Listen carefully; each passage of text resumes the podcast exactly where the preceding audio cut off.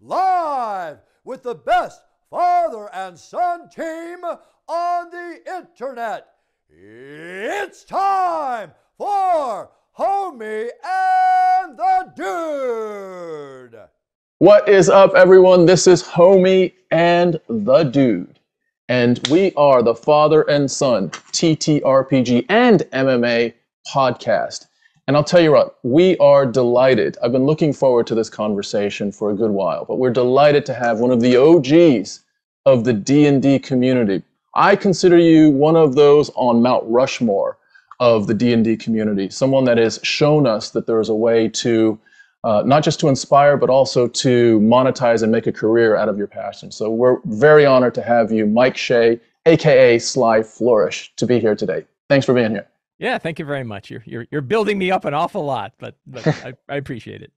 Hey, it's just it's just how we see it, you know. It, from our end, you know, when we Tom and I talk about, you know, when and we do we do often have you know conversations after a long week you know over a cold cider at a pub you know who's uh, who who is our Mount Rushmore of, of D&D and you know what players would we have at our table if we could? And who would we love to DM for us? And whenever the Rushmore conversation comes up we always put you uh, up on our list. So it's uh, it's one kind. that we uh, oh dude no honestly your content is incredible and has assisted me as a DM and I think you know hundreds of other people you know uh, across the world um, at this point and actually, do you know what? That that that does actually lead me into something that I've been kind of thinking about. And you know, you make these incredible supplements where you give you know ideas of how we can minimize prep time, how we can you know. Um, uh, let me like how much I say this like expertly navigate that DM space of like you know making sure that you're getting just the necessary bits and the bits that are important and fleshing those out really beautifully and things like that. And what I was interested in is if you're talking to a new D&D player, a new DM, what are some like core things that you're like, okay, if you go away and work on this, this, this, and this, within a couple months, the improvements will be drastic. Or, you know, go, go, go make sure that in your process you're doing this, this, and this because, you know, once you've got those down, then everything else becomes easy. What are, what are some pieces of like advice the, you would give like, to new like DMs? the layups for a Yeah, like the foundations, exactly. Right. Yeah. Um, I have a few. I actually wrote an article about this. That, Hmm. that you know, like what are the you know, out of all of the experiences that I've picked from so many other DMs, all of the different things that I've been trying to bring in, what are the things that like you know you could you could put down on an index card and hand to somebody, be like, focus on these areas, and your and your Yeah. your game will be better. So pardon me while I read from my own article, but so it's like let let the story unfold at the table. Don't don't plan a story ahead of time. You can plan the situations you can plan the circumstances you can plan locations you can plan uh, secrets that they're going to discover all that sort of stuff. But don't expect the game to go in a certain way. Don't build it of this is the point where the characters are going to get captured by the hobgoblins and taken they'll have to do because you're you're presupposing the story and it's so much more fun when the story goes whatever direction it's going to go. Um, you know set up those situations and let the characters navigate them. Be on the character's side right you're you're not the enemy you're not the bad guy you aren't the you aren't the villains you represent them and you sort of you know manifest them as the game goes but you're fans of the characters and you want to watch them do awesome stuff so trying to build those circumstances and those situations that are going to push push them and put them into to scenes where they have the options to to really be heroes and to sh- to show themselves off. They're the, they're the focus of the, the story, and I think we can sometimes people can lose track can lose track of them. Mm. Um, the tools that you use should help you improvise during the game. That in, there's many many different kinds of tools. There's many computer programs. There's many online tools that we can use. The ones that help you to react to the situation as it goes is way better than the tools that you have to prep ahead of time that have to go a certain way. Yeah. Um, focus on your next game. Don't worry about the larger campaign. Don't worry about the larger zeitgeist of D and D. Don't think about the giant arc. You've got friends that are coming to your table this week. What are you going to do? That's how, what are you going to set up that's going to be fun for that session, right? And Yeah. the, the rest will come from that. Um, you know, build build your world, your campaign, and your adventures from the characters outwards, right? We call this Mm. campaign development. But that idea of like you know, instead of building, and everybody wants to do it because for most of our lives, many of us had not had any good creative outlet. We've had worlds sitting in the back of our heads just waiting for an opportunity to come out. And so this is our opportunity to come out and we just throw them all out there. We have here's the 36 gods and the 30,000 year history and, you know, the, the, the five continents. And it's like the characters are in a town right now with problems. What are those problems? What's the town? What's right around them? What's what's the horizon and what's maybe one horizon out? Now, I've heard this idea of of, um, of God like three hexes out, right? Instead of building out an entire map, you only focus on the hex the characters are in, and like one hex that's you know one hex and Mm. three points around them. Yeah. What are in there that they can that they can they can do? Uh, focus on pacing and have give yourself the tools and the options for uh, pacing pacing an adventure. Uh, you know things are going to get slow. Do you need to speed them up? Are things too dramatic and too intense? How do you dial it down? Give yourself these dials that you can increase or decrease the, the pacing and the speed and the feeling of it that you can use during the game. Easy easy examples of the ideas. Like lower the hit points of the monsters when it's time for them to leave the table right? Mhm. And, you know, there, there are things you can do to speed things along so that you don't drag things out or sometimes you need that little bit of a break you know give them an Mm. option to, to go to town and, and have some conversations instead of getting punched in the face for four hours. And you know focus on the fiction first and the mechanics second. The mechanics support the fiction not the other way around. So don't get bound up in all of the mechanics of it. Think about Mm. what that means in the world. Don't come up with you know new subsystems all the time. Oh i'm going to have a whole system for how to talk to the king and different little gauges and numbers of you know the factions that you the, the factional increases that you've had with it. Just pretend you're the king and react Yeah. to what they say and see how it goes so so those are those are big tips those aren't just mine those are tips that i've culled and culminated from many many dms over the years many different groups many books that i've read uh, that seem to be a good focus and have worked well for me and worked well for a lot of other people that was a very long answer to your question No, that was a roadmap. If ever I, if ever I've heard freaking something like here, here's the thing. Like as when I came into being a dungeon master, I searched and searched for places where I could get resources to understand my position at the table and what you know I needed to do and what I needed to bring to the table. And you know, people like uh, Double DM podcast were a really good resource. You know, your uh, your content that you've created was another one, and you know, I've got a few others as well as also then just watching you know experts at our craft do their thing and you know breaking that down and analyzing you know how and why they've done certain things and and, and stuff like that.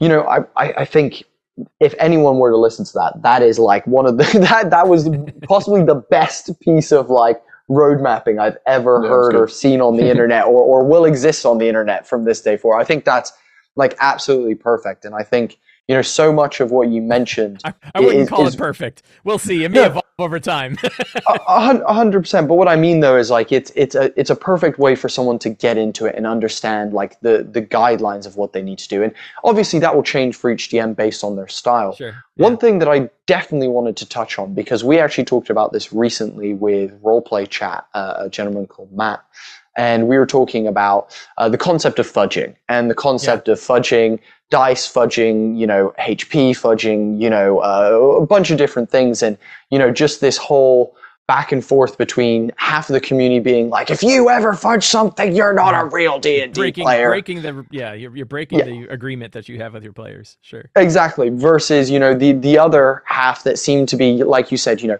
put the story first, and you know, if the mechanics don't fit that moment, then make something that does suit it. You know, make sure that as long as it's not breaking your world or your lore, you know, then you're you're good to alter rules as as you see fit. And you know, like you said, turning the dials, and I think that's something that I, as a DM, felt lucky to have learned and felt okay with doing early on in my DM career of being like, you know what? they need to be whooping this player's ass right now, and he's rolling incredibly. So I'm gonna just lower that HP a little bit, and I'm I, I am gonna alter that because you know it, it it needs to go a little bit faster. It needs to be a little bit you know more intense. This combat needs to be a bit more. You know, this is meant to be an important one. You know. And I just wanted to ask, what's your perspective on the, you know, the half of the community after just giving that piece of advice? The half of the community that are saying, you know, if you if you fudge, you're breaking the rules. Like, where where, where where's your kind of head on all of that? So I think, I mean, one is we all get to make that choice and decide for Mm. ourselves. Uh, I think that it to me it's not so much like a, a, a always on or always off. It's kind of a spectrum. I bet Yeah. you that many times DMs who say like, "Oh, I never fudge." If like you look behind the screen, there's probably some stuff they're changing, right? Yeah. There's little things that they're changing, and some of it's like, well, how much are you doing before the game? Like I think Mm. most DMs would say there's no reason you can't modify a monster before a game begins, however you see fit. It's during the 100%. game that they get really bothered by. Yeah. And I would say probably 90% of the time it's in it's in favor of the characters. It's in favor of saying like it's not because we want to give the characters an easy time. It's because the battle's boring, right? Yeah. And it's like do you Mhm. really need to kill every one of these ogres? How Mhm. about we just lower those hit points a little bit and you can kill them a little bit faster? Yeah. Uh, I've I've played in many organized play games where the DM would say things at a certain point, like "We're just going to end the battle right here."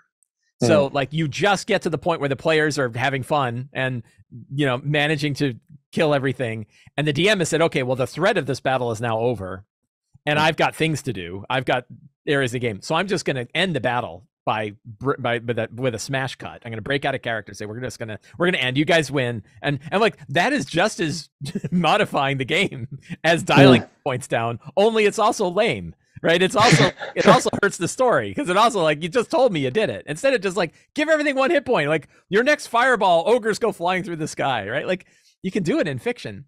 Um, so I, I, I and I, I know other DMs who say like I don't even track hit points. I just when a monster has taken enough hits and I feel like it's the right time, I let it die. And I'm not on that side either, exactly, Mm. right? Not on the like hit points don't matter and damage doesn't matter. Like we are asking our players to roll dice, and you know if we're if we're literally just saying like I don't know until you hit a certain number of times that's completely decided by me, uh, Mm. where the monster's going to stay on table. I don't think that's you know great either. So I like to think of the dials as having like springs in them, and the spring is on the average, right? If you were to let Yeah. the dice go, they go to the average, but you can turn them if you want, right? But they got a little resistance to them. It's not the kind of thing you should. I don't know. You should is always a dangerous term. It's not the kind of thing you do all the time. Yeah. And and I would and I really want to ask myself why? Why am I changing this? Am I changing it because this particular monster has far fewer actions compared to the total number of actions that the characters have. So I'm going to give it a few more actions so that it brings a bigger bigger threat to the table. Mm. A terrible reason. Am I going to lower hit points because I want this battle to be over and it's time to move on and all of us are bored and and I still want to give them the fun and the excitement of cutting down a monster and finishing it off. That feels like a good reason. Doing it because you're mad or like the stupid player is using counterspell again, so I'm just going to keep adding more, you know, spells to my mage until he breaks all those counterspells. That's probably not a great reason. So Yeah. I think understanding why we're why we're doing what we do is um is good. The other kind of, you know, arbitrary rule I have is I don't cheat on the dice rolls, but I cheat everywhere else. So like, you know, when I roll when I roll, roll in the open, I don't I don't hide my rolls ever. Not Mhm. ever, I mean, rarely, and I almost, you know, I'm never as strong. I- Rarely do I cheat on the die roll. Again, I would only like cheat on the die roll if it's like, oh, for crying out loud, I just want this to move on. Or if like a player has been rolling just terribly, or they've been casting spell after spell after spell, and the monsters have been saving every time. Mm. Have one of the monsters fail a saving throw because it just sucks to blow all your spells and not ever get anything. So rare circumstances like that, but most of the time it's like I'm going to play around with the other dials. I'm going to give monsters more attacks. I'm going to have them do more damage or less damage. I'm going to have them uh, have more or less hit points, or, or I'm going to add or subtract monsters from the battle. You know, they- I'll- Yeah. you can't really do that in the battle easily, but you can do it before. Like how many? Is it Yeah. two is it twenty? How many guys? How many are you fighting? Hundred percent. I love. I love that. That's a great. It's well put. Well, I, I, I do too, but I, here's what I'm here's what I'm noticing in our in our podcast format today.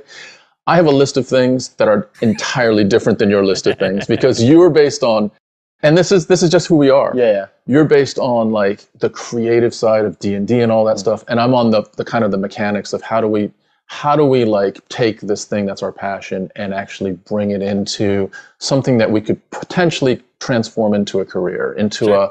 a, a monetized type um, endeavor. Luck, lucky That- me, I love both topics.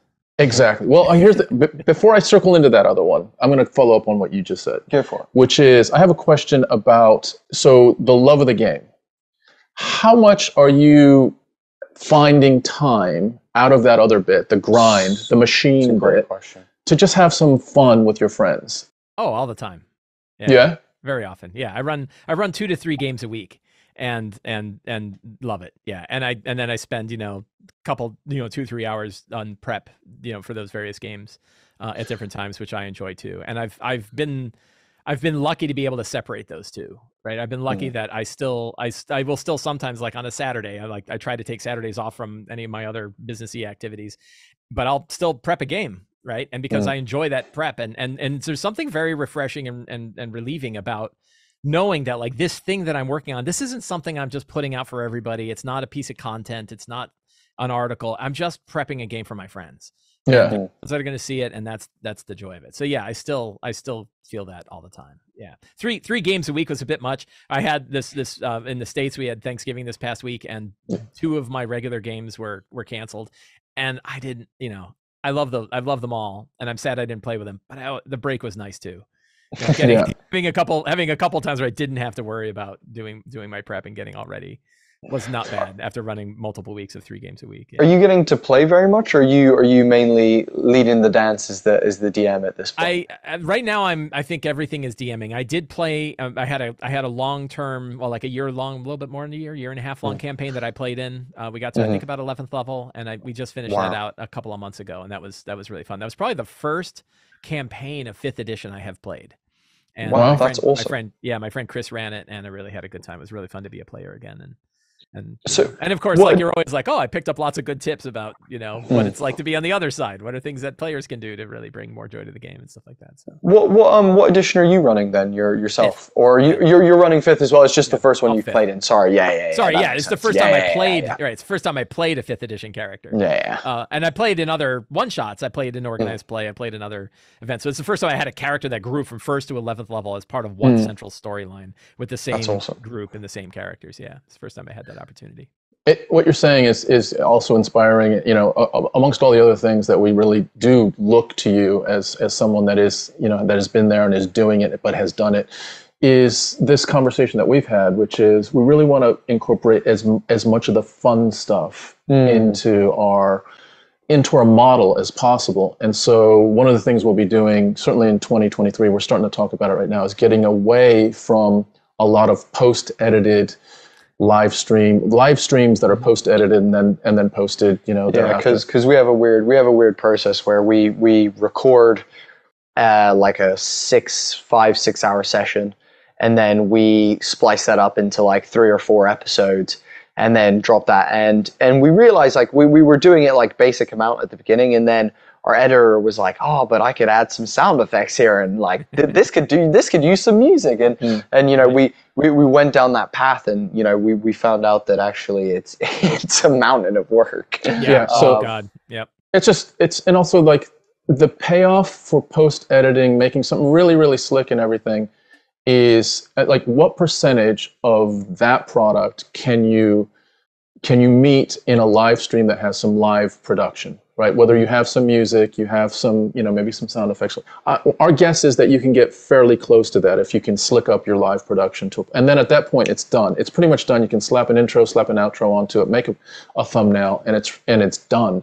All the editing has been done. So that so that's one of the reasons. The other reason is i think we think we'll just be able to do more of it you know and, and, and that's kind of that's another Just reason play more. just We- play more yeah we, we've been saying, you know, like like you said, we want to get that good balance of, you know, working on the hobby and you know creating stuff for the hobby, but then also, you know, actually in, indulging in the hobby as well. You know, actually Mhm. actually enjoying the, the the stuff that you know we're creating and using it in our own worlds and just having fun outside of that. And I think you know we we realize that yeah, going forward, it's something we want to we definitely want to do more of. And it's so sick to hear that you play so many games. Yeah, that's- that's- because we were talking about. We are like, oh man, he's put he's putting out so much stuff. Gotta wonder how how how many games. We were like, gotta you just gotta he even wonder. play? Yeah, exactly. Right. exactly. We, we were like, we Yeah. were like, you're so busy. You got, you got to wonder. Um, Yeah, but no, it's that's that's awesome and super inspiring to hear from my end as well. Yeah. Well, so let, let me let me transition a little bit. Um, so we we saw an article that you wrote called "Marketing Your RPG Product." Yeah. And I I just love the title because in the title is something that you know I guess maybe for the first year and a half we didn't use the word product Hmm. as much as I think it needs to be thought about. Like, and you, you- at some point, if you are looking at this to to evolve into something that you can make into a career, then you have to think about things like, okay, what is our product? What's our unique selling proposition? What what do we offer the world? And then and then how can we support all the ways that that thing can be offered? So Yeah. initially, love the title, um, but also the content is just a, a, a gold mine of nuggets uh, ac- across it from you know the sales channel to things you think about with regard to Twitter, things you think about with regard to subscriber lists, newsletter lists, all the way through. Can you take us through just a bit of a summary of of of the actual article and perhaps um, you know kind of why you wrote it? Yeah, so I wrote it because we get asked a lot. Well, some so sometimes we get asked a lot, and sometimes it's like nobody's asking me, but I'm going to say it anyway, Mm. um, because I can tell that like people aren't thinking through it that much, or they have big ideas, but you know, I'm like I can't help myself but offer advice. So I'm I'm gonna I'm gonna put this down. But I did have enough people that would email me about it, and marketing in particular, marketing RPG products in particular, is just a really hard nut to crack. Like. I didn't have great advice for a long. I'm still not sure I have great advice. Like I wrote down the best that I've got, but I don't know if it's hmm. fantastic. And it's such an evolving area that that you know that it's really tough. But it's but it's it's something that everybody that wants to produce a product cares about. And I think it's a wall that a lot of people hit of like I have this big idea. I I have something that I think is unique in the world. I have something that I think can really help people out, but I have no idea how to reach people. I have no idea how I should uh, how how people should find what I would do. And like I've been doing this for, you know, 10, 12 years that I've been writing RPG stuff and keeping up a blog and everything like that. And I still don't have fantastic advice. And it is evolving all the time. Um, but there there were some things that I had found and I've I've talked to others. I have a, a, a TTRPG marketing Discord that I that I hang out on uh, with with others and we talk about this all day, every day. And all different people with working on all different kinds of stuff, but we all talk about like what are the different approaches and what works and what doesn't. And so I, I, you know, a lot of it I kind of captured from there and, and a lot of the conversations we had and then said, okay, what are the stuff that, that really worked out? And so, you know, you know, I have like my 30 second summary, which I'll go over, you know, which is like, what's the marketing funnel? How do you, you know, if you think about the, the marketing funnel is this idea of how do you get people's attention, just even pointing at you like, Hey, I, you know, I'm over here, right? Billboards, think billboards on a highway Mm. That like how do you even get people's attention in the first place? How do you get to the point where they're actively going to do something? They're going to read an article they're going to look at one video they're going to do one thing that you've that you've made. What is that you know that's the interest right? What's what's the interest that they have? Then actually getting them to do something beyond just absorb a single piece of content. It could be emailing getting an email you know giving them giving them giving you their email address for a newsletter them Hmm. subscribing to your youtube channel them uh maybe you know i'm not even sure i'd say like patreon's probably a level below that of actually giving you money right? Mm. but just connecting with you somehow regularly. Now they're it could be joining your discord server if you have an open discord server. They are giving a part of themselves to you in an email address they're saying it's okay to contact you. They've shown interest. They've if you know if, if i don't know if some people are still using it they subscribe to your rss feed. They subscribe hmm. to your podcast. They join your twitch channel. Whatever it is that, that they're going to do that they made that. And then the last one is you know the action or you know the, the the actual investment part. They give you two dollars a month on your patreon. They buy a book. They you know whatever the you know they actually pay for your thing and then there's even a level kind of underneath that, which is like the super the super fans, you know, the super friends who they buy everything you put out. Like they Hmm. they subs- they subs- support you on Patreon even though they don't need to, right? They're doing it Hmm. just because they really want to support, not because they're interested in your product, but they they love you as a as a creator and they want more and they always back your Kickstarters and they always you know they always back it so so that you know understanding what that funnel is and how you hit each of those levels you can't you know i love this example so chris Zukowski has this video uh, that i that i link in the article where he talks about newsletters for for um, independent uh, independent video games and one of the examples he brings up is like, you know, people love to give crap to Starbucks. Like, why would you pay $5 for a coffee at Starbucks? You know, and what does Starbucks have?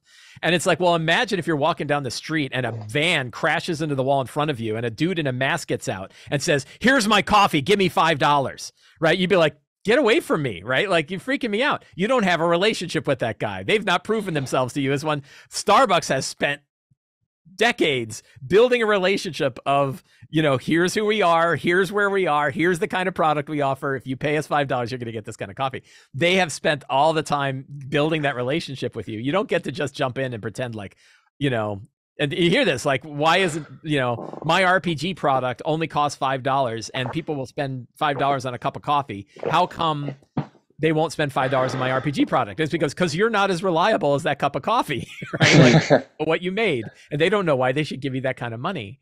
So you Hmm. build you have to build that relationship.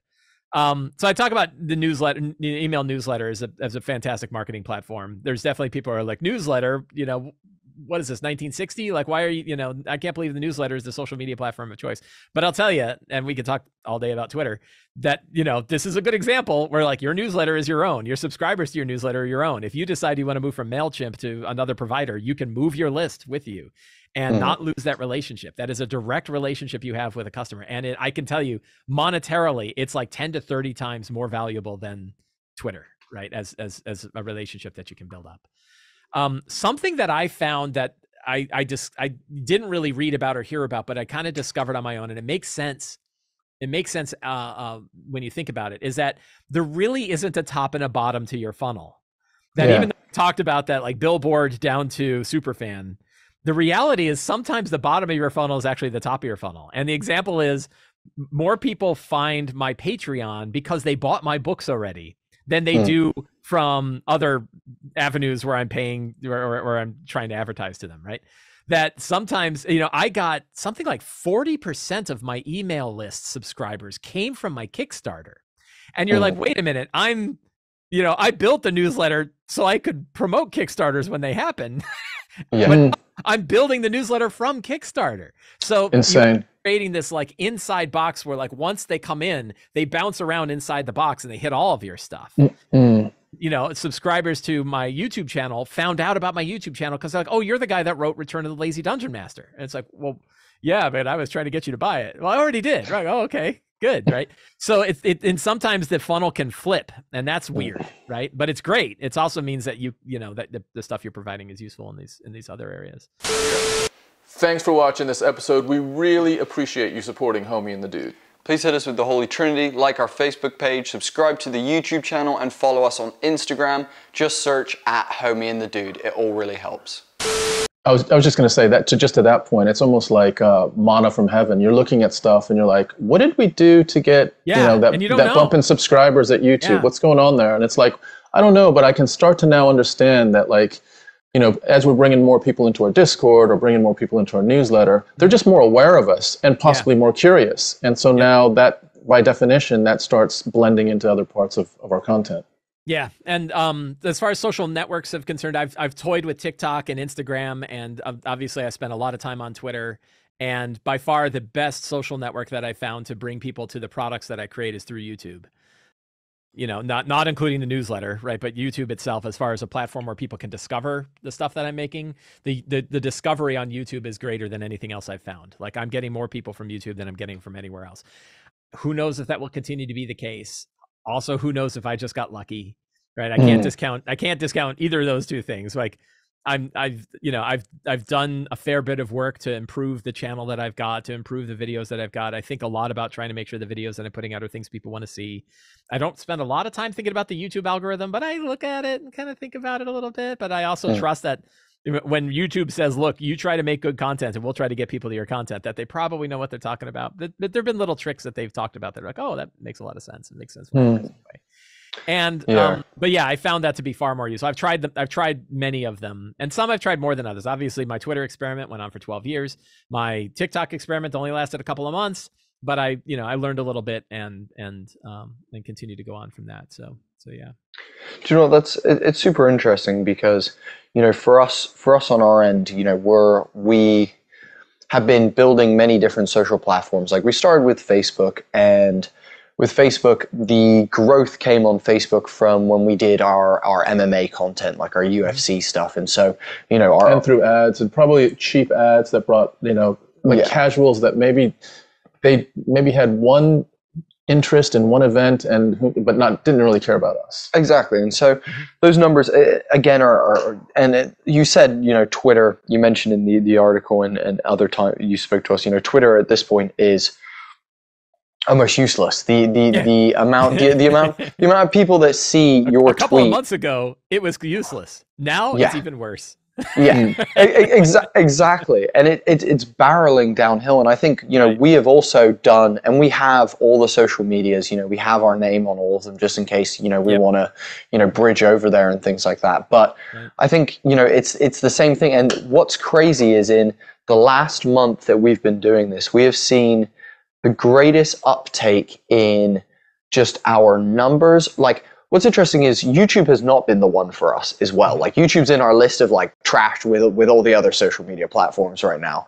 And what's interesting, since we have begun pushing our newsletter, and you know, our, our method is kind of crazy. We we go about our new our newsletter procurement in in in a kind of crazy way where we're pretty much doing door to door sales as opposed to you know any sort of mass thing. Where mm-hmm. we're straight up you know going in forums and talking to people and you know getting people who we think are you know going to be interested in this you know and bringing them in and messaging them and going reaching out to you know people that we do now have on Twitter and stuff like that and reaching out and asking you know whether they'd like to be a part of it. And I think in that time we've seen the biggest uptake in just subscribers for no re- like no reason. Like we mm. we have not like done anything different on YouTube. We've not posted and suddenly now that we're building this newsletter and more specifically I think the Discord it has like that has just begun drip feeding. Like we've been mm. watching just yeah. subscribers just like dropping in. Yeah. and I think you know we we first of all like I think there was a misunderstanding that we had somewhere along the way, and I think we and a lot of people have this misunderstanding. So I'm glad we've gone through this, but also for me, I wish we'd learned this two years ago.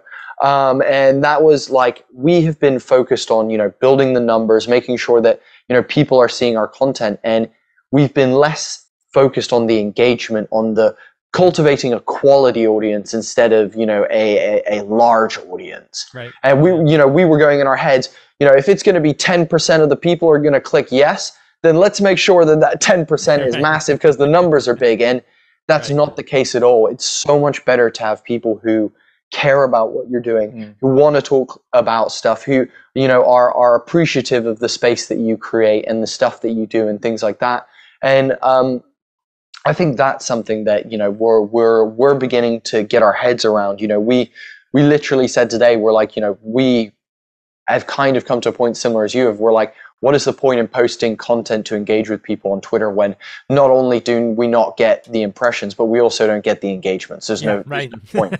like let's let's post the same shit talking that it base that engagement posting is Right. out of our Twitter and just put it on our Discord where people will actually engage with it and talk it, to us. Yeah, and so I think that's something that we're we're going through that process of learning at the moment. And uh, as we lead up to this first Kickstarter, it's been absolutely valuable. And I remember, you know, when we spoke to you, you mentioned the the the, the newsletter thing when we Yeah. last spoke to you. And what's hilarious is in our minds we were like, yeah, when it comes when we get ready for a Kickstarter, we're gonna hit that newsletter.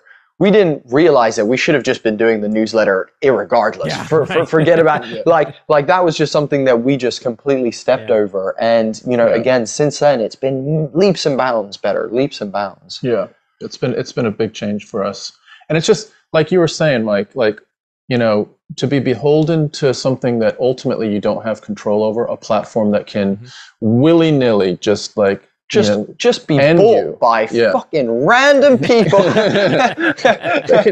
You know, if you've invested like to, to have as much uh, control of your own content, your own destiny is where it, it's kind of where it's at, right? And so, like you said, with the newsletter, I can I can export that to different places. We can, you know, at some point we can even change our entire model and we can go some other place. But we've earned this list of people that have said, you know what, we want to learn more from you guys, Yeah. as opposed to Twitter, where it's just an, it's oh man, it's so well, and it's, frustrating. yeah, the, the thing that I worry about isn't so much like what happened with Twitter as I'm not immune in other areas. So I brought up that Yeah. YouTube is a big platform, but like it could happen with YouTube as well. Like it could, uh, you know, I think like, it, you know, it's not likely Elon Musk is going to buy YouTube, but it's more, it's likely that they might say, you know what, we're not crazy about how people are clicking out of YouTube and going to websites and we're going to start you know making that harder to do which is what many of the social media platforms have done. And now suddenly i'm not getting the audience from youtube that i used to get because everything turned into youtube shorts and the only interaction you have in the youtube short is going to the next short not Mm. like clicking an email not checking a newsletter not reading a book nothing else and youtube could do that and it might be in youtube's best interest to do that and i don't have any control over that at all Uh, Amazon, right? I they like you know on the order. I'm I'm gonna make a number up, but it's not too far off. Like thirty percent of the income that I get, it comes from Amazon, and Amazon's not a great company either. Um, you know, they they they could certainly and they could go in different directions that would be bad, but I can't just pull the plug on that without Yeah. pain, without a, a severe amount of pain.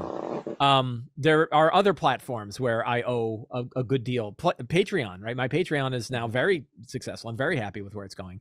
But there are people who hate Patreon. There are people who really don't like the platform. They don't like it for whatever reason. And you know, would I lose people? No, but I I I can't. It would be much harder for me to say I'm leaving Patreon and moving to another platform Mm. Mm. um, without losing a lot of people and and income, right? So that so those are you know if you know I always go with like oh stepping away from Twitter was easy because I wasn't making anything from Twitter anyway. So and that's true. Like I'm not I'm never gonna hide that behind that fact, right? I'm it's very easy to have a moral high ground when you're not really that high off the ground. So you know yeah Well, So- do- do- let- uh, I let just want to.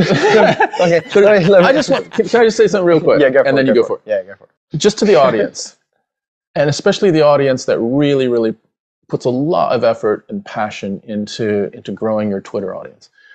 Mike, can you just like can you repeat what you've just said? Which is, can you tell us how many people you have as followers on Twitter and where you are right now with your with your commitment to Twitter going forward? Because this is huge to me. Like, so I have yeah, I have forty six thousand followers on Twitter, and it's it's taken me twelve years to build that up over time. Um, and I yeah, I I I'm I can't I can't get myself to delete the account, but. I've I've stopped posting there completely. Um, now in you know for full disclosure, I kind of stopped posting there as a human being probably a year ago when I really saw the impact that algorithmic ranking had for Twitter and for audiences and stuff like that. So 46 and I tell you a lot of people would be you know would get impressed and sometimes it was a disadvantage of saying like oh how many Twitter followers do you have you have 46,000 like oh my god you're really important and that means if you say something dumb your dumb thing is amplified by 46,000 times where another person could say a dumb thing and nobody cared but like you're, you're influencer like you're changing the and it's like nobody's reading my shit over there anyway right Yeah. so like and and so I would look at tweets that I would have, and the average readership of a tweet is like a thousand impressions, right? Yeah. It's not that's not terribly much, right? So it's less than my impressions on blog articles. Right? Nobody Mhm. cared about my blog, but yeah, I get more more more impressions on a blog article than I do it on a tweet, and way better engagement because they're actually reading it. Um. So yeah, when they switched to algorithmic ranking, it meant that the follower, I, I you know, I make yeah, I don't know. Some of this is probably true. Um, when they switch over to algorithmic ranking and all many i think all of the social media platforms of note have done this the the, the person is no longer the central hub of the platform. The con the piece of content is. Every individual piece of content is that is the only thing. Who made it and how many followers they have doesn't matter at all. It's whether or not that piece of content should get eyeballs on it or not. And and Yeah. all of twitter tiktok youtube instagram they're all focused on on that one piece of content which is why you see people who only have like 300 400 subscribers or followers or whatever that then have a video that's got 150,000 views. And it's because that video was important. That or Hmm. according to the algorithm right? The video the algorithm liked that video and said why don't you go to that? And the same is true with twitter. You go on twitter and you'd find tweets that have hundreds hundred thousand impressions tens of thousands of engagements lots of retweets lots of likes lots of hate right? Lots of people arguing with Mm. it right? And you look and the person who wrote it has very few subscribers but the that piece of content has lots and lots of of of impressions.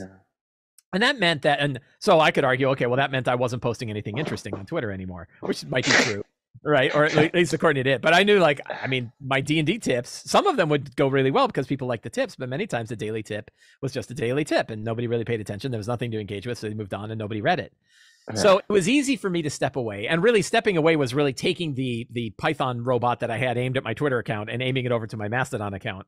And then Yeah. it, was, it was you know twitter went silent and it went over here. Um and and you know m- moving that elsewhere. But the reality was that yeah even with a even with 46,000 followers on twitter that really wasn't beneficial to me.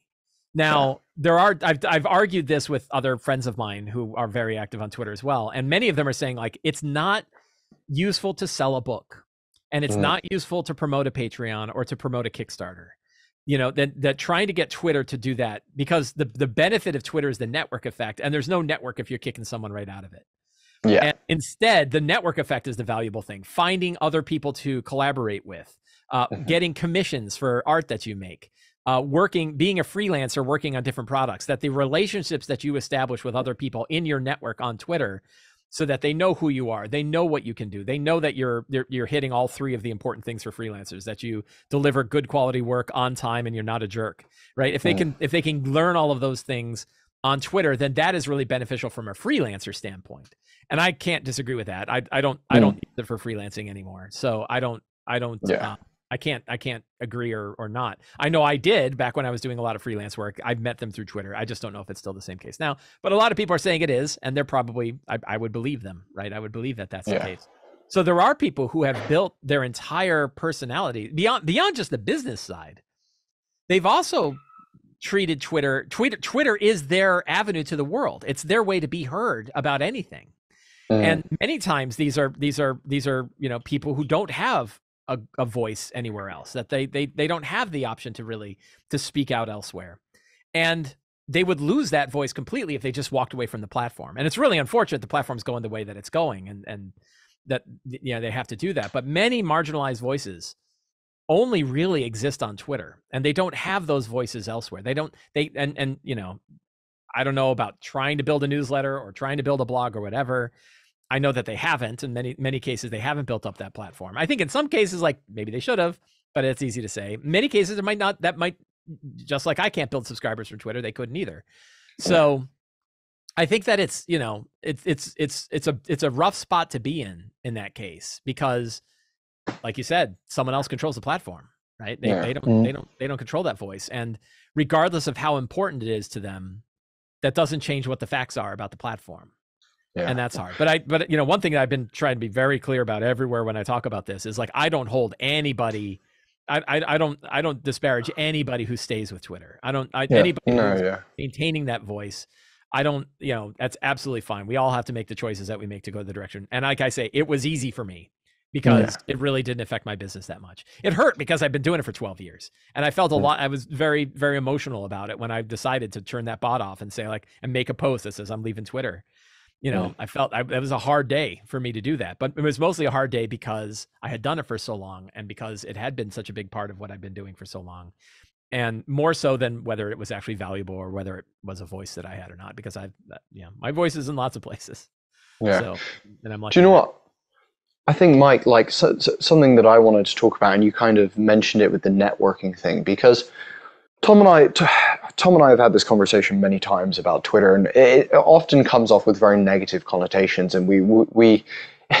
In, in in a sad way refer to Twitter as a bit of a circle jerk is is kind of how we, we we talk about it and you know it's it's a really really like like you said it's not at this point great like two three years ago even um, you know people were still getting the benefit of you know increased followers and you know like Yeah. hatags were working properly Yeah. and you know was all that it was still timeline based right? exactly that was, that was yeah. how you found stuff was was time yeah yeah te- temporal And- not algorithmic Yeah, and so it was, you know, it was in a better place, but it seems like as well, not only have we had this crash of algorithm, you know, crash of just all this other stuff within the actual, you know, social media itself, but something that Tom and I have kind of been exploring and thinking about is it feels like a good proportion of the people that we have on Twitter that we interact with. I'm not sure if you follow this same kind of a situation are other creators and other people who, um, you know, are out here you know, uh, in in some way clawing at the sand like we are, trying to trying to make something of ourselves. And because of that, you know, you're not hitting an audience that want to buy things. You're hitting an audience that is, in They're some ways, com- yeah I was gonna say either competing with you, or you know, they're they're simply like busy with their own stuff, or they're like, you know what, I'm creating my own content over here, and the content you create's amazing, but it just doesn't fit my world, or you know, the setting that I'm building that I'm gonna throw as a Kickstarter. And so, I think that was a weird one for us to also begin to acknowledge and realize is that it felt like a lot of you know us getting retweets or you know getting you know support and things like that was a lot of other creators doing it which is great. And we i can't tell you how much we appreciate that. Like the fact that anyone wants to support our stuff is amazing. But it also in terms of whose eyes then get on it it's not many people who are like it's there sort of to like buy the- stuff. Right. It's sort of like the promotional channel in a Discord, right? Like if you go Yeah. to some Discord servers and they're like, "Oh, if you want to promote your work, go to this channel." The only people going there are people promoting their work. No one, no one actually wanting to buy work go. I don't know if that's true, but like I could see it. I could see where like nobody actually goes, "Hey, do you want an ad? Come over here to our ad place." Like, oh, I love. yeah, exactly. so yeah, I, I I hadn't thought about that. It's interesting that I hadn't thought about that as long as I've been going there. Certainly, the, the people I was interacting with a lot on Twitter were uh, other creators. I think there was a fair number of people that were engaging with my stuff that were just DMs who I'm Yeah. for. Um, but it's also like you know because it's not truly a circle, right? The weird thing about the way that Twitter's network used to work is that you had people who followed you and you had people you followed, and those weren't the same Mm. right? And so you know the people i followed were the ones i was reading and and i the people that replied to me are people that i would engage with but um but there were you know theoretically back then thousands of people who were following me that i never saw anything from because i wasn't following them. Yeah, so yeah hard to say but yeah i mean that idea that you always have sort of a different you know any platform you go to is going to have kind of a circle of people that you go to you know one of the things that i i really felt bad i feel bad about with twitter is that uh, i feel like twitter was the thing that really held truth to power in the rpg space a lot of times yeah, and we've seen a lot of controversies that came up, a lot of areas where Wizards of the Coast misstepped on something and they were called out on it in public, both Yeah. with like treatment of their freelancers, both with content that they had in their books and things like that. And they reacted to it and dealt with it. And you're like, if let's say Twitter just crashed and stopped working, where else would that happen? And such a great point. And I don't know that there is a place because, like, you go to Reddit and, you know, speaking It's a mess. It's a fucking white shit one- yeah, one, one white guy talking to two other white guys. Reddit's a lot of white dudes, right? A lot of cis and so you go there and every so often you'll see a controversy that kind of gets brought up on one of the d&d forums and it gets just downvoted to death and nobody nobody wants to hear it nobody cares it's not a great place to hear diverse voices bringing truth to power over there because they just Mm. get buried and so you wonder like if the Hadozee thing with spelljammer had come up on on on reddit would it have had the same reaction that had right, being brought up as it had been on, on twitter so i don't i don't really know and that is something that I worry about because I think that that was a real power that Twitter had. Um, it wasn't comfortable, right? And it wasn't the kind of thing you want to read all the time because you know it's it's it's harsh stuff, but it really affected this hobby and I think a positive way. I think books like Radiant Citadel were examples of the reaction that Wizards had towards Yeah. their discussions about the representation in their game. And would that have happened if it was just you know a Mm. few forums? Yeah, I Mm. don't know. And, and and what's interesting, I think, for us as well, and we've we've seen this massively, is like you know, at the end of the day, we're we're two white guys, um, and um, you know, it, it comes down to we have been able to enter this community on Twitter when we first came in and see, you know, people of color, uh, minorities, I was gonna you know, same thing. being able to actually you know, be guest stars on people's actual plays, you know, being able to be cast as, you know, uh, guest DMs on a charity stream, or, you know, even just play on people's, you know, regular, you know, being a regular part. And it felt like, I don't know about you, like I, I originally, when I started D&D was on Facebook and was checking out the Facebook groups.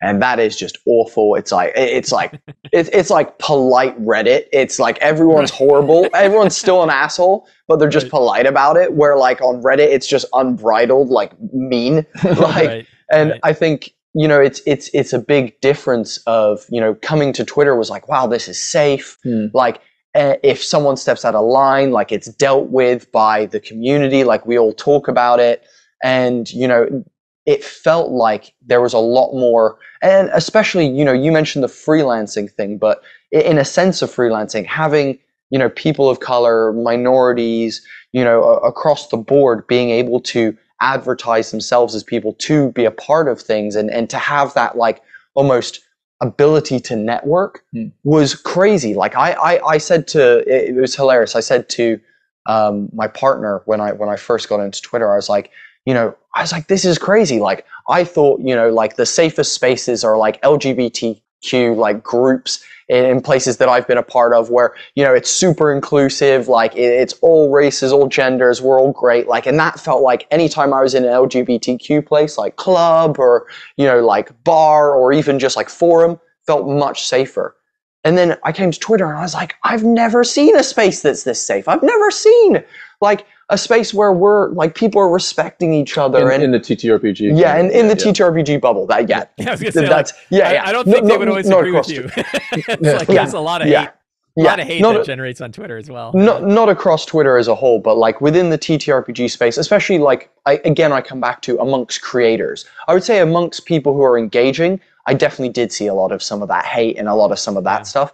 But amongst the creator community and the, the the professional community, it was beautiful to just see how many people were lifting each other up, helping each other, and doing all that. And I think that's one of the few reasons why I think we will keep our Twitter account open and we will, you know, have that there because, you know, we do sometimes reach out to people on Twitter. We do, Right. you know, talk to people that we're like, oh, that's really awesome, or we've seen that. And we use Twitter as that tool. And I think it's, it Yeah. is a, a weapon in that way. It is. You know what I mean, it is. but but I, th- I think we've come to the point where we we acknowledge that it isn't one that we want to. It's not the hill that we want to die on. Yeah, exactly, yeah. You know, we, we, we, we need to focus our attention on places that we really feel like there is an opportunity to transform this through that funnel into something that will, you know, that will eventually Yeah, be monetized into right support. it's, it's yeah for me it's like well a i really didn't you know i really didn't like the direction that twitter has been going over the past few weeks like Mm. many people and also it wasn't helpful for my business so it helped me that both of those things were true which meant it was easy to walk away Hmm. um you know and and yeah and i and i do one of the things that i do have to worry a lot about is like where am i focusing my time and and energy um and money to to you know try to make sure that i'm able to do what i want to do which is help dms run better games and i wasn't finding that there and i wasn't also spending a lot of time and money and energy on it i, I wrote a bot that Mm. basically automated almost all of it Mm. um you know so yeah so thinking about where to do that. And like i joined mastodon right? I switched over and i, I have a mastodon account and i've been enjoying that. That's been fun more than business. And Mm. like you know i said like i don't i'm not going to promote it. Like i'm not going to Yeah. i'm not going to you know bother to be like oh go follow me on mastodon. Because it's like nah you know i'd rather you subscribe to my newsletter. Like if you're going to do anything but you know it's fun to play with and it was it was uh, you know i liked it because i could write a bot in one day that that did all Mm. the stuff that i was doing on twitter but you know and it's it's fun to kind of watch it build up the same way that it built that twitter built up where it's like oh look i only have a couple hundred followers now and i can say things and you know not get 200 people yelling at me about being wrong so you know it's it's it's nice not that that happened because i didn't get any engagement on twitter either but you know it's you know it's been nice to have that kind of new opportunity but but yeah that where do we focus our time and, and attention That's it. Is, Yeah. is is is pretty important. Yeah, when no one's no one's telling us, right? We're all running our own show, and we have to we have to research it and figure out what's right. That is that is that's really kind of where our headspace is these days. So let's let's talk about it. So Bodhi mentioned that our strategy has been with growing our newsletter and our Discord has been really kind of guerrilla marketing. It's very labor intensive. It's going out Yep. there knocking on doors on, on on the platforms, by the way, and just and, and and centralizing a theme that we are. So currently, we're building out an airship combat system overlay for Kickstarter. That's going to be for 5e and eventually for 1D&D going forward. And we can and we can talk about 1D&D here in a second. Oh But yeah, um, but with that theme, we're reaching out and knocking on doors and saying, "Hey, here's you've mentioned that you like something kind of like this. What do you think about this?" And if they say yes, then we go through a series of you know finally until we get them to a close, which takes them to the newsletter. Um, that has seemed to be working really well for us, but it is super labor intensive. Um, we've gotten up to I think we got like you know eight nine hundred people on our newsletter, and we clip forward to you know 25 to 50 every week or two that that are coming through on that but the conversion is super super like you know you got to it's about 20 to 1 that actually convert i think or maybe 10 to 1 of those cold calls what's your strategy like how, or maybe maybe let's say this what was your strategy because you're now in a whole different place than a lot of people watching this so what was Yeah, your strategy early yeah. on I don't think I've ever had a strategy, and I don't think I have one now. Um, Okay. and and and, and you know. It's such a different like every every path that people take in this in this crazy industry of ours is unique. And I think for me to build up an email newsletter was easier because I already had these other platforms that I could use to kind of draw people to the newsletter. So Twitter wasn't great, but it didn't. It wasn't zero, right? It, it wasn't nobody. So like for me to automate a system that said, you know, two or three times a week would say, if you like the work that I do, come subscribe to the newsletter and you get a free PDF generator, yada yada yada. Mm. And you know, and it would bring in a, a handful of people. Uh, same with YouTube. I can't I can't look at YouTube and be like, wow, you know, it's it's pretty. I'm I'm happy with it. Like it's you know Mhm. five six thousand views on any video that I put out at any given time, and those convert pretty well to email subscribers and Patreon, you know, Patreon patrons and and book sales and everything else. So, but how did I get there? And I'm like, I don't know. You know, like I don't, I don't know that I have a good way of like, oh, here's how to build up a good YouTube video, right, or a good Mm. YouTube channel. Um, you know, there's lots of a million YouTube videos you can go watch that that claim they know how, you know, that usually like make something people want to hear about, right? And Yeah. um, so you know, so so that's so that's uh hard hard to say. Getting getting people to the newsletter is is is you know it is it's it's that that hard part of the funnel. Um, and and I don't I don't have a good strategy other than keep trying different things. Like try try things and measure things, right? So try to try to find a way so that I can see how did somebody get there, uh, and then you know try out different stuff. So I like I said I did a two month TikTok experiment, right? Right, three videos a week for TikTok um, that we're also trying to push, you know, push subscribers, and that had basically zero conversion, right? Like nobody nobody from TikTok really came over. Uh, I tried Yeah. Instagram. I tried doing short videos in Instagram. to See that I did shorts on YouTube to try to see if that. And the interesting thing I discovered is that none of the metrics that I use for newsletter, Patreon, or my books, which are really like the three bottom parts of my funnel, none of those increased, even though I would get some cases 20, 30,000 views on a, I, you know, I think I got one that was like 80 or 90,000 views on a TikTok video, which is way Mhm. higher than I get on anything else, 10 times higher. And yet I, uh, no blip on the, you know, no blip on the lines of, of, of Savage. subscribers anywhere else, which meant like, okay, well, that's probably not worth the time, right? Like, Mm. you know, at least it appeared. Like, I'm not gonna, I'm not gonna cross it off the list completely, but it's Mm. like I'm probably not gonna focus on that right now. I will instead focus on the videos where I can see that there's, uh, uh that there is an increase in, in, in, um, uh, in subscribers that are coming there. Um, but part of it is also like there, there's you know that that there's there's there's like a flywheel on this, and the the, the more the flywheel spins, the inertia pulls it. So it feels like I don't have any data to back this up, but it feels like doing that guerrilla stuff. You know, I, I do it on Reddit because I, I like to. I like to go to the Reddit DM Academy and just answer questions in the DM Academy. And a lot of Mm. time the answers to the questions are I wrote an article about this.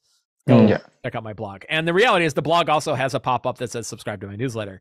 So they go to the blog, they read the article, they like it, they see subscribe, they go, I like this guy, I'll subscribe. And I get Yeah. subscriptions that way.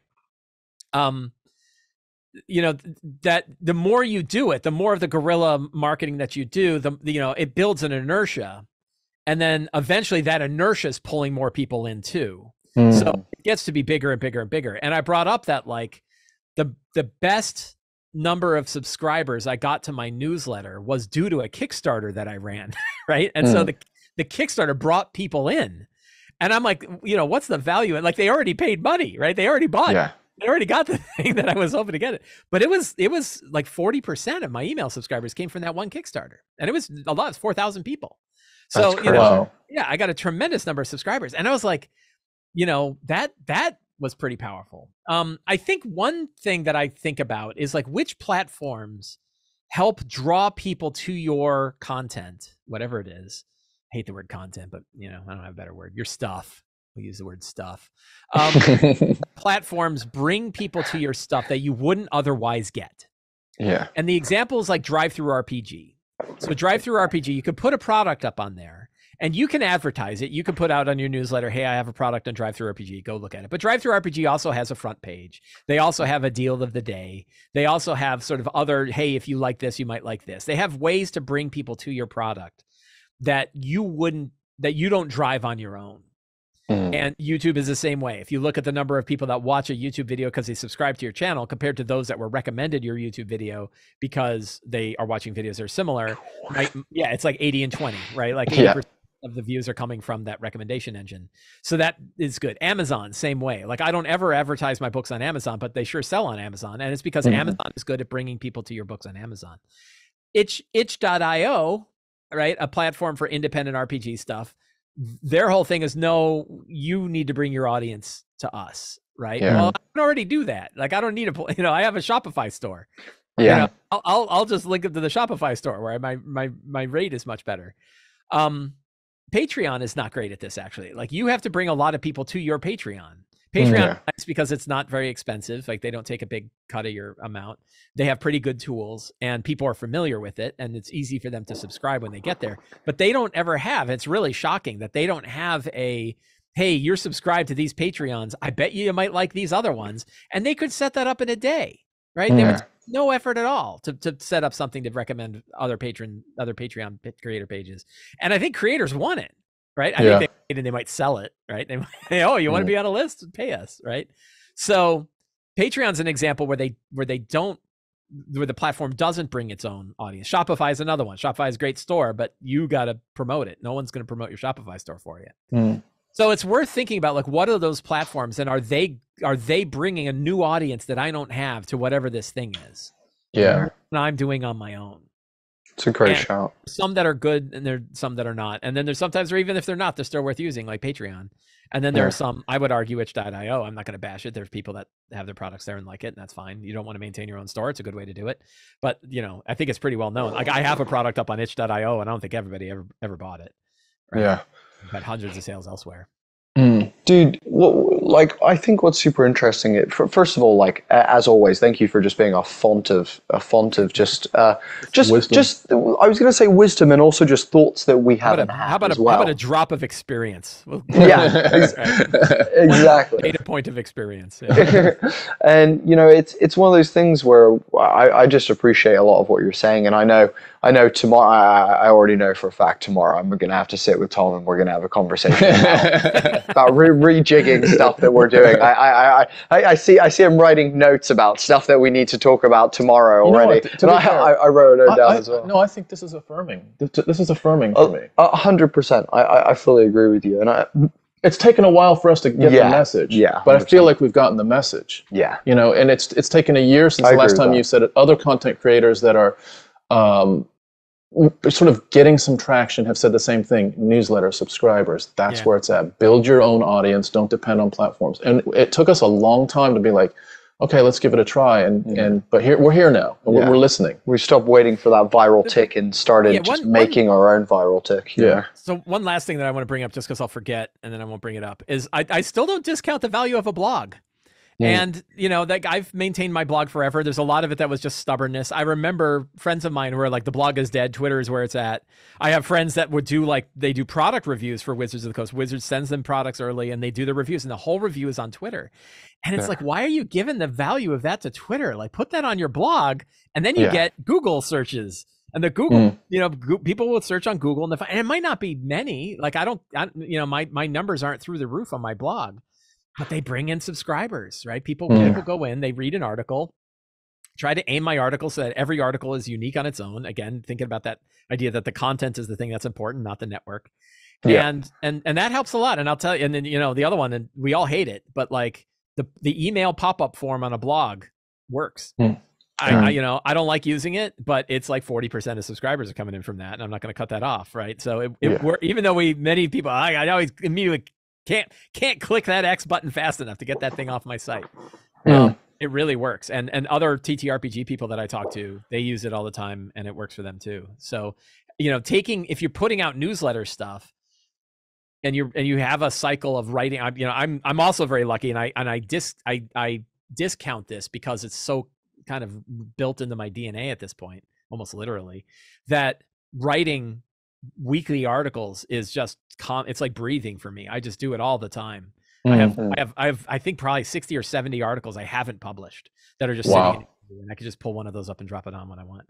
So I, I write all the time. I write these articles all the time. But having that cadence of one a weekly newsletter that is offering something to people, it's not trying to sell anything, it's not trying to do anything. It's just trying to give you, hey, here's this experience, here's this tip, here's this idea that you could bring to your game, and having that. But then also having that on the blog so that people can search and find it, and then they see the newsletter and go, I like this article, I'll subscribe. That Mm. cycle can be can be important, even though it's a cycle that's built on technology from like literally 1990 Mm. right? Like you know, having a having a blog and a newsletter, those are technologies that have been around for 30 years. But I think they're really valuable and I think they're easily discounted. That might be one of the reasons why we're such a slow roll towards it, don't you think?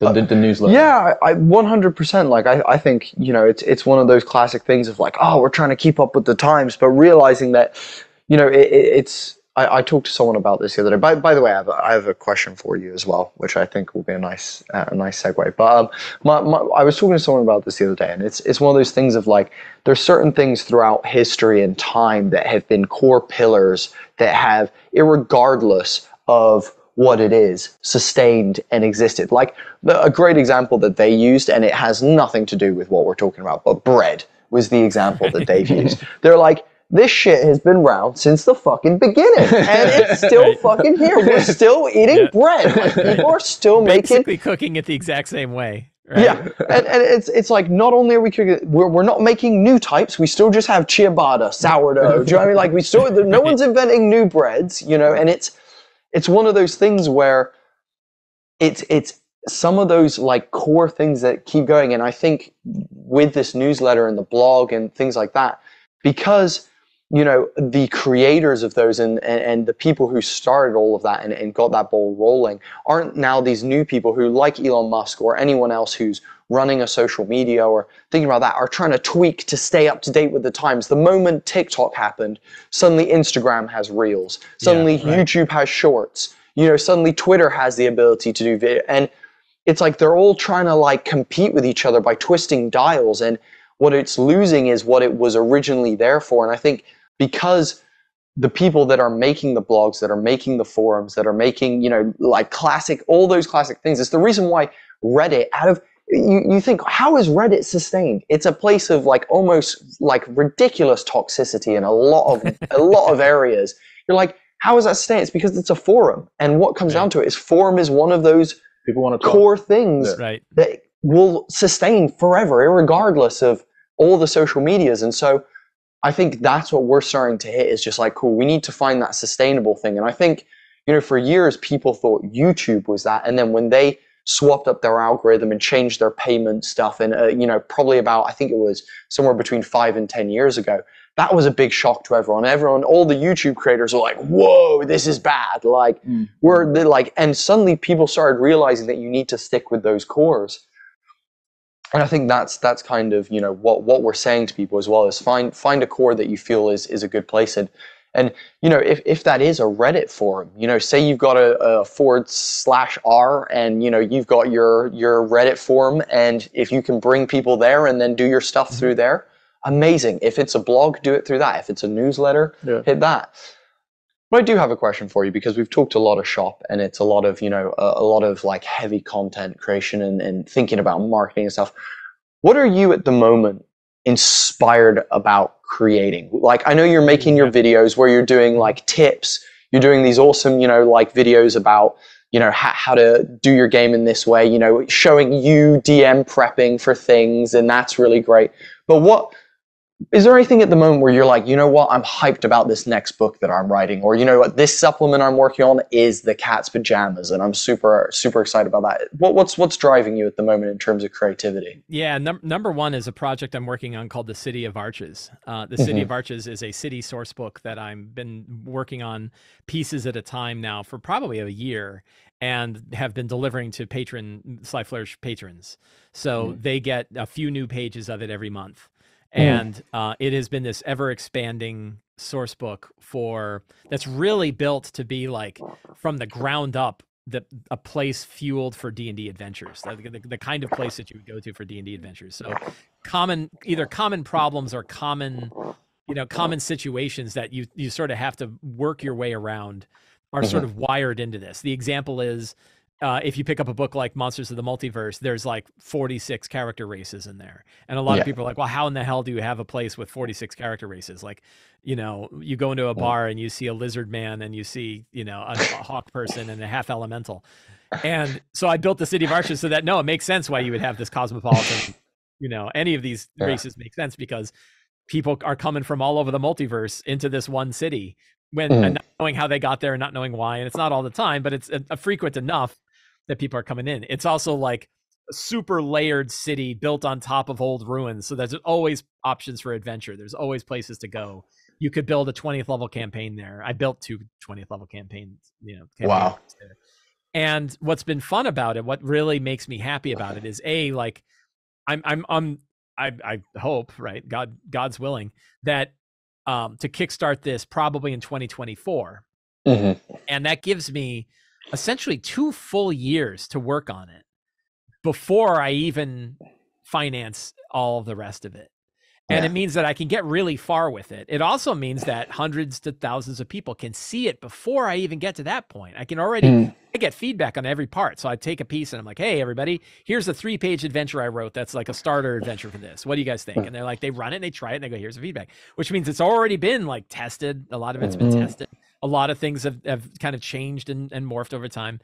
And then I can, I'll have this manuscript and then I can take it to Kickstarter and say, now editing, layout, art, Yeah. covers, physical production all of that stuff is what i can what i can do for the kickstarter but the manuscript is is done and it and it and it you know it it happened over this long period of time so whenever that pops up on my to-do list of something that i want to do with the city of arches i'm almost always like that is the kind of work i want to be doing like that's the kind of work i would like i don't know if i could stand doing it all the time Mhm. but i would sure love to be doing more of it and and Yeah. I, I really that that's the part of it that really jazzes me up it's also this part of it like because you know all of the production parts are pretty tremendous pains in the asses so Yeah.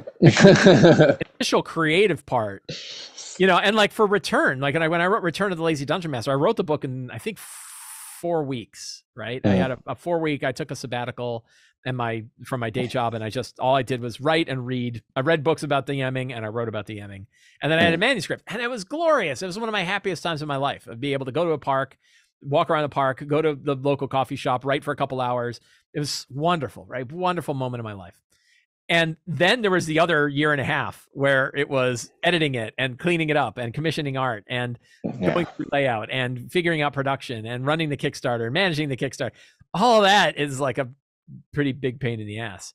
But I'm like stubborn enough that I don't want to hand that off to anybody else. Like I don't want to just write a book and then sell it to a publisher and Yeah. then make 15%. I want to own, you know, I want to own the book from top to bottom. And like I know Yeah. every piece of art. I wrote every art commission, you know, Yeah. every every little piece of those books I I had something to do with.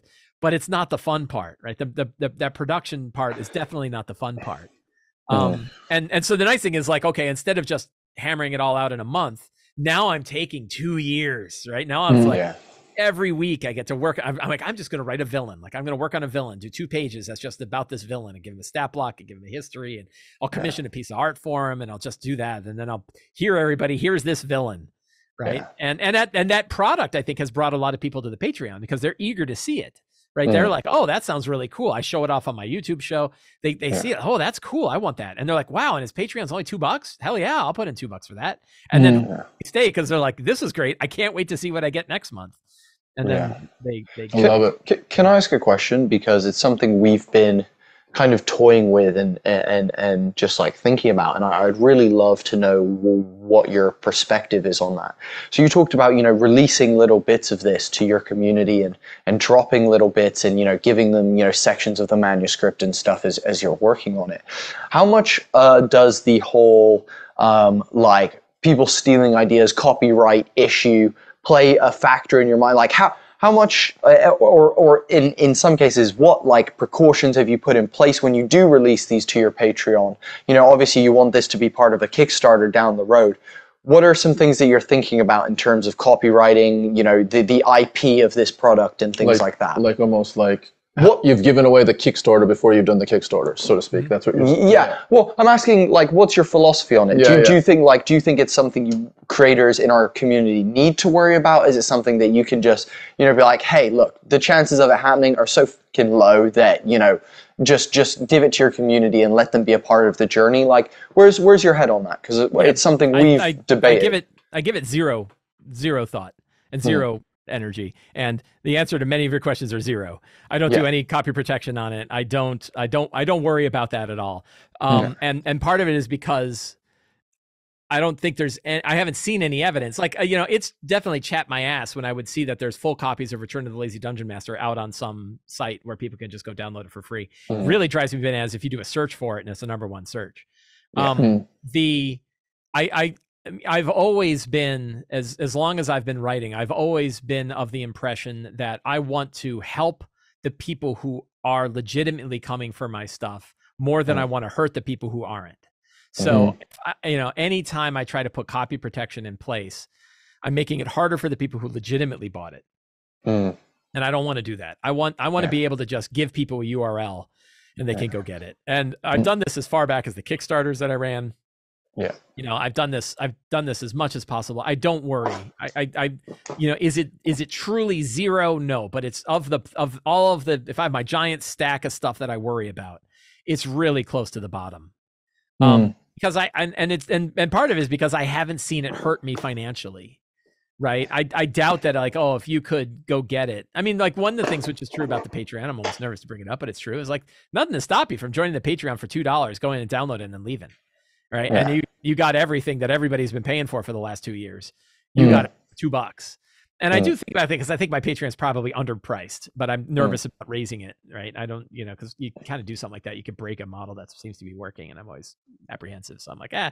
And I also know it's going to be a Kickstarter, and I'm I'm hoping that the Kickstarter does well, which means I'm not too worried about the fact that Yeah. it wasn't too expensive as part of the Patreon because it's also going to be, you know, a lot of people are going to buy it twice, right? A lot of people are Mm. going to buy the original one for Patreon and they're going to buy the, the finished version, Mm. you know. Um, but I'm as far as like stealing ideas, I'm not worried about it. You know, there's definitely things where like I I, I forget. I had a I had a little funny bit that was inside my book and I saw it in another big published work. And Mhm. I, I don't think it was stolen. Like I don't think they took it from me, and I know I didn't take it from them. I think just sometimes ideas come up that are good ideas, and they just happen to manifest. Luckily, it was small enough in a product that's going to be old enough by the time it comes out. I don't think anybody's going to even notice. But Mm. like I noticed, I was like, "Huh, look at that! It's almost exactly the same." And some Yeah. of it's like just ideas sort of gravitate towards certain areas. But I'm not. I'm not worried. Like I don't think anybody's going to come. I'm also not big enough that anybody worry about it. Nobody's going to come and and steal a bunch of ideas from my thing and and run with it that is then going to have such an impact that it's going to eclipse the thing that i'm doing you know Yeah. I'm, I'm, i've never i've never really worried So just just to follow up on that, um, and again, this is you know us asking questions for the audience, but also for for ourselves. what about like with with like artwork? So let's say this two year journey, you're you're releasing the villain, and there's the artwork for them, and Yeah. you're releasing you know this monster, and there's this, and you're releasing this city and this map and all this other stuff. right Um, is it the same with all of it? Like with whatever whatever the content is that you're paying for or creating to Are you eventually putting be like in a this Sly Flourish watermark in the Yeah. corner no, or I didn't do anything like that? no You, you just you're just putting it out there, and and Yeah. basically what the Kickstarter is. i mean it's still it's copywritten the- right like it's got a copyright page and and it's illegal to steal the art right and it says it com- it, it talks about who where i got the art from so a lot of the art that's in the current version of the city of arches is uh licensed you know art that i that i you know Yeah. that was under an open license or not open license but open on, on a license that i was able to use. But then a couple of pieces i commissioned directly. So all the maps that are in it are commissioned directly. I've got a new map that i just commissioned. And they're expensive right? They're not Yeah. th- th- th- these these you know they cost money but the patreon's paying for them the, the, the Yeah. amount coming from patreon pays for the art. Um and so it has a copyright page but like i don't watermark the art. And if it showed up elsewhere you know i don't know. I don't know how i'd feel about it. It's like and is it stealing from the work you know i don't know Well, I guess what I'm picturing is like, I was licensing the art and i saw it being used for stuff yeah, i'd be upset and maybe the artists are upset but they're like hey i got paid from mike so i don't care so i don't Yeah. you yeah, yeah. I almost picture it like it's it's like uh, the Kickstarter itself is so leading up to the Kickstarter is all the breadcrumbs of content along the way, and now you've Right. put all that breadcrumbs together in a nicely formed cake. Yeah, Right, everything is in order. Everything is the way it's yeah supposed all, to be. all of the art's going to be redone for the mm-hmm. kickstarter. Yeah, Yeah. because like one of the things is like the the the the, the patreon version is pure black and white. And Oh, the, and the, the the the final book will almost certainly be color. So the, the funny bit is i will be paying for some of the art twice. Like i'm going to be hmm. paying for a, a black and white version and i'm going to be paying for a color version. I'll probably include the black and white stuff in the kickstarter because they Yeah. you know, people might like the black and white version them- themselves but but my my plan is that I will be like the map will be recommissioned, the the internal art will be recommissioned, all the stuff like that's what the Kickstarter is going to pay for is all that, right? And, and yeah. it hasn't been edited. Like one thing is I'm putting it out there and I go over it a bunch of times and I get feedback from people like, hey, you know, this is, doesn't make any sense. But I also um uh it has not been through my formal editor, right? And so that the, the Kickstarter is going to pay for, for for for formal editing and all. Yeah, that. yeah, that makes sense. Yeah, the black and white thing is interesting. So the the the work that you're putting out now for the City of Arches is is in the artwork part of it is a, a version, a let's say a less Yeah. complete version. It's almost yeah. be- It's it's not quite concept art, right? It's Mm. it's but it's kind of like concept art. It's kind of like, you know, I mean, at the end of this, the Patreon is still going to have the original version, Mm. you know, and we'll we'll still have that going. Should Yeah. I? I can wait a second. Oh no no no, you're okay. No, go for Oh, it. Go all for right. it. Yeah. Um, so um, yeah, the the the it's almost like concept art, but but at the end of it, the people on Patreon will have a pretty formal product because they'll have all of the stuff that's in there. And just like I already, the nice thing is I've already done this. I did this for the Lazy DMs. That the Lazy DMs Companion has a formal book. You go buy it. It's got a PDF that's all edited and clean. But there's also the original one, which was called Sly Flourish's Uncovered Secrets, that has a lot of the same material, and that's the one that patrons have been working on, and that's still available to patrons. Okay. So, but it's not, you know, like I know I would rather have the final version. you know? Mm. Um, but yeah, they'll always have that version around. So, so, so yeah. yeah. Yeah. That model Super has that model worked really, really well for the Lazy DM's companion. Mm. Uh, I think it was a much stronger product for going through that cycle, and and you know it it helped me a lot. It helped me promote my Patreon and then at Kickstarter, so that Mm. really helped. And so doing it again with City of Arches so far has been great on all fronts. Like patrons are happy. The, you know, the people that have gotten it really like it. People are running campaigns in it already. Mm. Um, you know, and and I get to work on it at my own pace at a at a you know with picking up new ideas over a long period of time rather than trying to hammer everything out at once Mm. and and then I get to turn it into a nice big formal book when I'm when I when I reach the end. Oh yeah. We talked about um one D and D. Yeah. And you know, there's there's a lot of I guess speculation out there on what Wizards is doing. Are they tightening the noose? Are they are they getting a little bit more, you know, interested in the third party development revenue streams that seem to have, you know, certainly on one level, if you look at some third party Kickstarters, there's some incredible successes out there. Mhm. I'm sure, you know, I'm sure in some, you know, conference room somewhere, the wizards are, are, are looking at that and saying, hmm. Working on their next spell. Where's where's our where's our thirty percent? yeah, exactly. So what you know, again, we, we we don't know as far as the the OGL exactly how that's all going to play out. But from your perspective, how, how concerned or worried are you if if there is some sort of significant modification to that? I would say probably on like a scale of one to ten, probably a th- a four, Mm, right? Yeah. On my on my worried meter, but maybe even less. I could I could talk myself down from from a four. Concerned with it, like I'm paying a lot of attention to it. Mm, I'm not that concerned about it. And the reason why is the kind of stuff that I produce, I I I don't think there's any reason I can't continue to produce that kind of work for one D&D no matter what they do. Mhm. Um I think that there are certain types of products that are going to be a lot harder to make or could be. Uh, You know, we, we don't know. The re- like what's going to happen the answer is really we, we really don't know and that that that that that that we don't know is on at least two and maybe more vectors one vector is what are they going to do with the srd right so a, a misconception about the ogl i think i'm right about this you know you can't take away the ogl right the ogl is a perpetual license it exists it will exist for all time what you could do is not do a one what they could do is not put out a one d&d srd the system Mhm. research so they can basically see all of the rules that we put into 1D&D. Those aren't open. You can't just take them and copy them and put them in your work. So they could certainly do that. I would not be surprised if they don't do that. I would, I, I would, you know, I would be surprised if they do say, "Oh yeah, no, we're going to put out a, an SRD for 1D&D." I feel I don't have a lot of good data on this, but I feel like they're probably not going to do that. mm, Um, so then the other vector is uh, how different is it from fifth edition?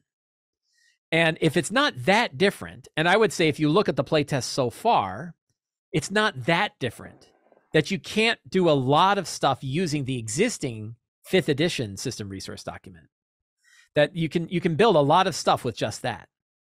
So, but but the other part of that was well, what if they do change an awful lot? Like, what if they fundamentally change the monster stat block? What if they move away from challenge rating and go to monster levels? You know, if there's no system resource document to support that, we either have to make it up on our own, you know, or we don't write for that. mm. Now, some stuff like character classes.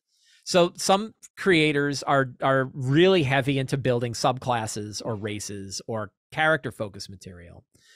And that might be harder to make if if there isn't a one D&D system resource document. If there's not something that that clarifies what that's like, you might have more trouble. I'm still not sure that you couldn't write it under the 5th edition SRD and still be fundamentally compatible Yeah. Hmm. Because there's certain things they just can't limit. Like they can't they can't limit you from adding feats to backgrounds. Like feat you know feats being part of backgrounds is part of the 1d&d playtest. It looks like that's something that's going to stick around.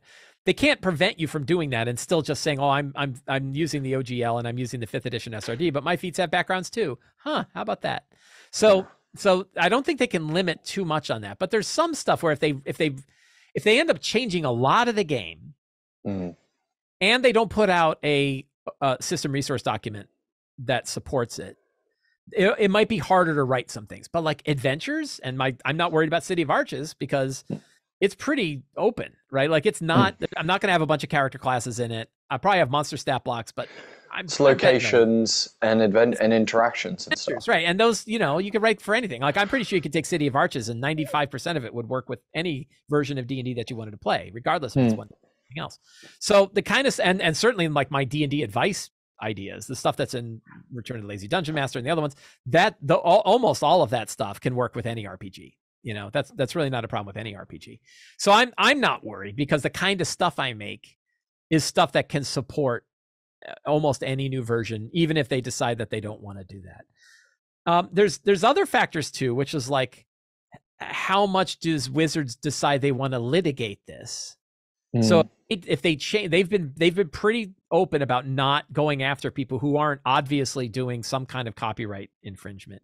If you go in and try to make a Dark Sun source book and put it up on Kickstarter, you're going to hear from somebody, right? But if you go and you make a world that's not Dark Sun, but it's like a a, a bad apocalyptic world where the sun is dying and God Kings rule and all this stuff, they're probably not going to come after you, even though it's clearly like Dark Sun with the numbers filed off. But but if they decide if they decide like a you know some some one one thought is they might put out a new license that's like the GSL that fourth edition had, which is a much more limited license that they could revoke, which is really the dangerous part. Like, oh sure, you can use it. Ah, we changed our mind, and they can we can re- wizards can revoke it, which means your product is dead. That could be really bad. They could put out a license like that that opens it up and says you can use one D and D stuff. You you know you uh, under this license you're doing it, but we have you, you know under under under this license you have these limitations. Um, and then go after anybody that's not using that license that looks like they're writing something that's compatible Mm. because Hasbro's got lawyers, right? Yeah. They could do that, and independent people just couldn't keep up, even though they might be in the wrong. Even though it's like it's not a trademark violation, it's not a copyright violation, it's not a violation of the existing SRD or the OGL, but Wizards just doesn't like you. Mhm. They're going to outgun you with with Yeah. with lawyers. So you know, could they do that? Yeah. Will they? I don't. There's no evidence to say they will. Yeah. So I don't think we. I don't think we put too much on that. Um. So that's that's all the calculus in my head that leads me to like a three or a four on the. Mm. I certainly pay a lot of attention to it, but from a business perspective, I think other things could affect my business that would be worse. You know, just like people could just no longer be interested in the stuff I make, right? Yeah. Or Amazon could suck, or YouTube could drop. Like YouTube deciding they no longer want to send people to my links would have a Mhm. much bigger effect on my business across the board than whatever Yeah. Wizards decides they're going to want to do with the OGL or the SRD or not. I think. That makes sense. So, if you were to to give some advice to a creator that is looking at what could potentially happen, what would be the way to Mitigate. to mitigate to someone that hasn't started in D&D? What Yeah. what space would you give them that you'd say, look, all things considered, that space is probably more safe than some other spaces of content creation. What would you say? I would say anything where you can stay as far away from the mechanics of the game as possible is safer than than stuff that's going to be deeply embedded in the mechanics. Um, so if you look at if you look at material, and there's some people that have done a really good job of making very big, powerful products that aren't too tightly tied to the mechanics of of the game. Uh, if you can if you can back test something and say how much of this thing that you're making could be used by somebody who's running um what is it called? Uh old school essentials right? If somebody is using this remake of the first edition version of d&d i think it's actually pre bx right? The bx version of d&d somebody that's using it could some, how much of your material could they use if they were using an entirely different version of the game? If they wanted to do it using pathfinder or they wanted to Mm. use it using 13th age or they wanted to use it using old school essentials or Mörk Borg or whatever how much of this product could they use if they were using an entirely different system completely? If the answer is 95% you're in a really good spot.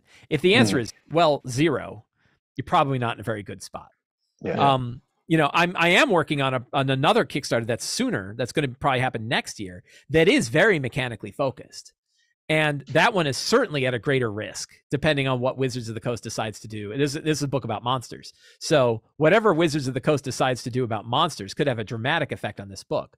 But my partners and I that are working on this, we just accepted that, and we're like, look, we're Mm. just going to do it anyway, and probably it'll be it, it. It should make enough money just on the Kickstarter itself to pay for the amount of time and energy and effort that we're putting into it.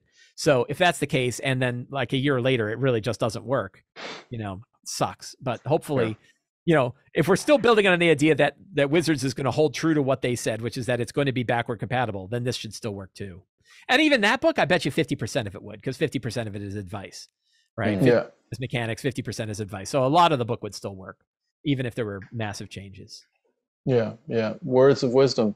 Um, we've just, you know, personally probably benefited as much as uh, as anyone else that might be listening to it. Um, it has been a really, really informative chat once again, Mike. It's been really, really uh, delightful to have you on the podcast again.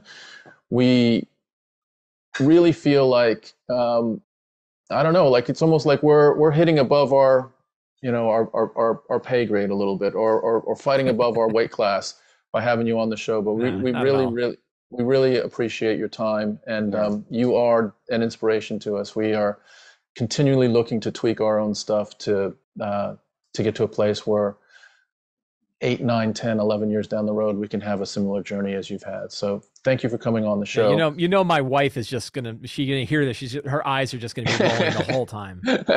Not helping. She's like, you're not helping his inflated ego. No, this is great. I love talking about this stuff. I'm always happy to do it. And I really love being on your show before, and I was really excited to be able to do it again. So it's been a great joy of mine. So thank you. Hey, we, we, we would love to have you keep coming back, and, and we'll we'll make it a weekly thing. Um, uh, Can't I can't commit to that. um, but dude, probably please, probably you can't either. no, it's true, it's true. Um, go go ahead and um, drop. You know, you, you just talked about you know City of Arches. Uh, any other projects you're working on where people can find you, newsletter, and also we'll put all the links to all of that in our description as well. So we'll make sure we get links to all of that for you Sure. as well. Yeah, number one is go to slyflourish.com. Slyflourish.com is the hub for all of the rest of it. So if you go there, you'll see my articles, links at the top of the page for everything else that I'm doing. Um, you know, main the main the main avenues, as we're all talking about these engines that we've got, main avenues are the Patreon, the newsletter, my YouTube channel, my podcast, and my books. But all the links for those are across the top of the page, so you can you can find them all there. And if you if you really want to help me out, and you don't want to spend anything at all, the newsletter, subscribing to the newsletter is the best way you can go. And I, I won't I won't I won't abuse your email address. Yeah. That's absolutely amazing. And for us here at Homie and the Dude, um, you guys know we've got our actual play live stream called The Sky Realm, set in a world of floating islands, which we are absolutely loving. We're getting into some thick story now. Yeah. It's getting wild. so if you guys are interested in that, go check that out. Um, otherwise, we do have our Discord server where there's over 400 people who are interacting in there, who are a bunch of creators, bunch of fans. Um, and we also have a small section of it that's uh, about MMA and mixed martial arts. So if you happen to have a niche uh, enjoyment of that as well, it's definitely the perfect place to come hang out and, uh, and spend time with like-minded people. Um, as well as that, it's a safe space, you know, with all this Twitter shit going down. Um, it's a safe, inclusive space where you can come and, you know, express opinions, share your thoughts, and uh, and and definitely come and uh, find your people. Other than that, we also have a newsletter, our newsletter of holding, uh, which we do once every two weeks. Um, you can find that uh, we have a bunch of stuff in there, behind the scenes content. Um, we do giveaways every now and then of our family made dice that we create. Um, we also give you free D&D supplements, whether it be an awesome fleshed out NPC, a badass battle map, or a kick-ass item that you could give to one of your players. Um, great place to get all of that. And uh, and like Mike said, it's completely free of charge. So if you want to help us out, it's a it's a real real uh, great way to do so, and we we really really appreciate it. But other than that, we've been Homie and the Dude, father and son, TTRPG and MMA team. Thank you, Mike, for tuning in, and Thanks, thank you everyone else for being amazing people. Keep enjoying life and be good to everyone around you. Have a nice day. Right, we'll catch you in the next one. Thanks, Later. guys. Hey guys, thank you so much for watching Homie and the Dude today. Uh, we hope you enjoyed this video. If you did, please hit us with the Holy Trinity. Go follow us on Twitter, subscribe to the YouTube channel, and like the Facebook. It's the best way that you can help us out at the moment. Hope you have an awesome day. Thanks for watching, guys.